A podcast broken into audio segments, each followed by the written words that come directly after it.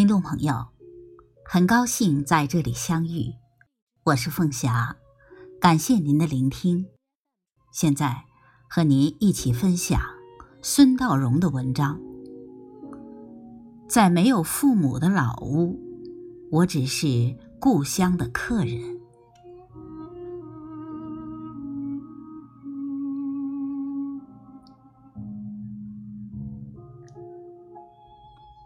老家亲戚的孩子结婚，邀请他去喝喜酒，他欣然应允。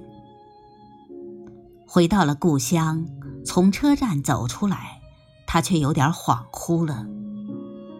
喜宴是明天，他不知道是直奔亲戚家好，还是该先找个酒店住下，明天再赶过去。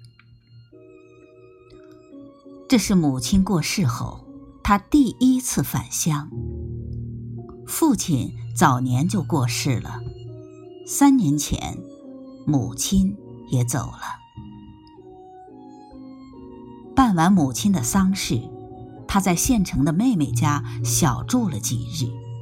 临别时，妹妹对他说：“哥，以后回来你就上我家住吧。”当时他点点头，但是当他再次回来，站在熟悉却又陌生的车站出口，他忽然发觉自己不知道该往哪儿去了。以前当然不是这样，父母在时，每次回来不管多晚，他都不担心。他会打个车，直奔县城二十里外的家，那个他从小长大的乡村。有时候他会提前告诉父母他要回来，有时他也会忽然就出现在了家门口，让父母又惊又喜，嗔怪他搞突然袭击。也有时候。他并不急于回家，先到县城的妹妹家歇个脚，然后再和妹妹全家一大帮子人浩浩荡荡的回乡。一到村头，就看见了手搭额头眺望的老母亲，露水打湿了他的裤脚，天知道他从几点就站在村口了。一定是妹妹提前告诉了老母亲。每次这样兴师动众的回来，陈旧的老宅忽然被人声塞满，兴奋的吱吱作响。老宅只在他们回来时，才再一次呈现出欢乐饱满的样子。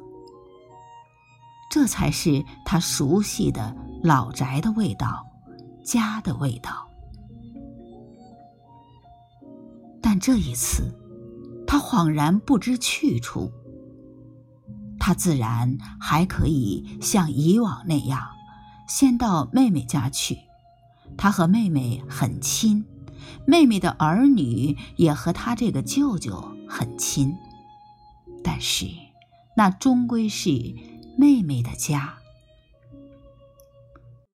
以前落个脚，甚至小住几日都没有关系，因为他是有自己的家的，父母在家里等着他，他随时可以回家。现在再去妹妹家，就只能住那儿了，而不是中转一下。他真正成了一个借居的客人。想到这里，他突然提不起兴致去妹妹家，还是先回老屋看看吧。他在心里用了“老屋”这个词，而不是家。父母不在了，那里也不是家了。他叫了辆车，回到老屋，对司机说：“你在路边等等我，我还要回城的。”老屋的一个墙角已经坍塌，母亲去世后，他和妹妹们将母亲的遗物整理好，锁上门，就再也没有回来过。他绕着老屋转了几圈残破的老屋和心中的那个家一起坍塌一地。在村口，他遇见一位邻居，邻居说：“回。”话说了一半儿，又咽了回去，变成了邀请：“要不上我家坐坐吧？”他谢了乡邻，那一刻，他意识到。对这个从小长大的村庄来说，他是客了。他乘车回了城，入住一家酒店。犹豫了一下，他还是给妹妹打了个电话，告诉她他在县城住在某某酒店。妹妹嗔怪说：“住什么酒店？咋不来家里住？”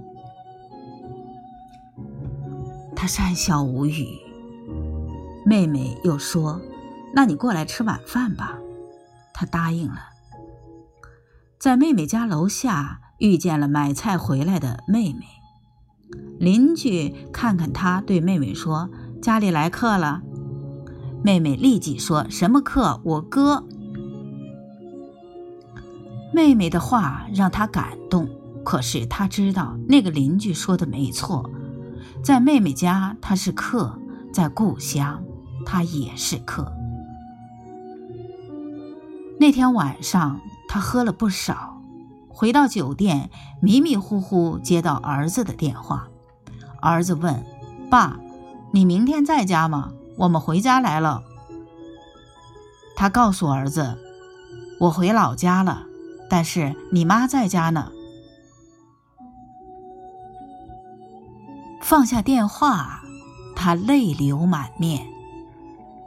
在家乡，他已是客了；但是，只要他在，妻子在，远方的家，就还是儿子的家呢。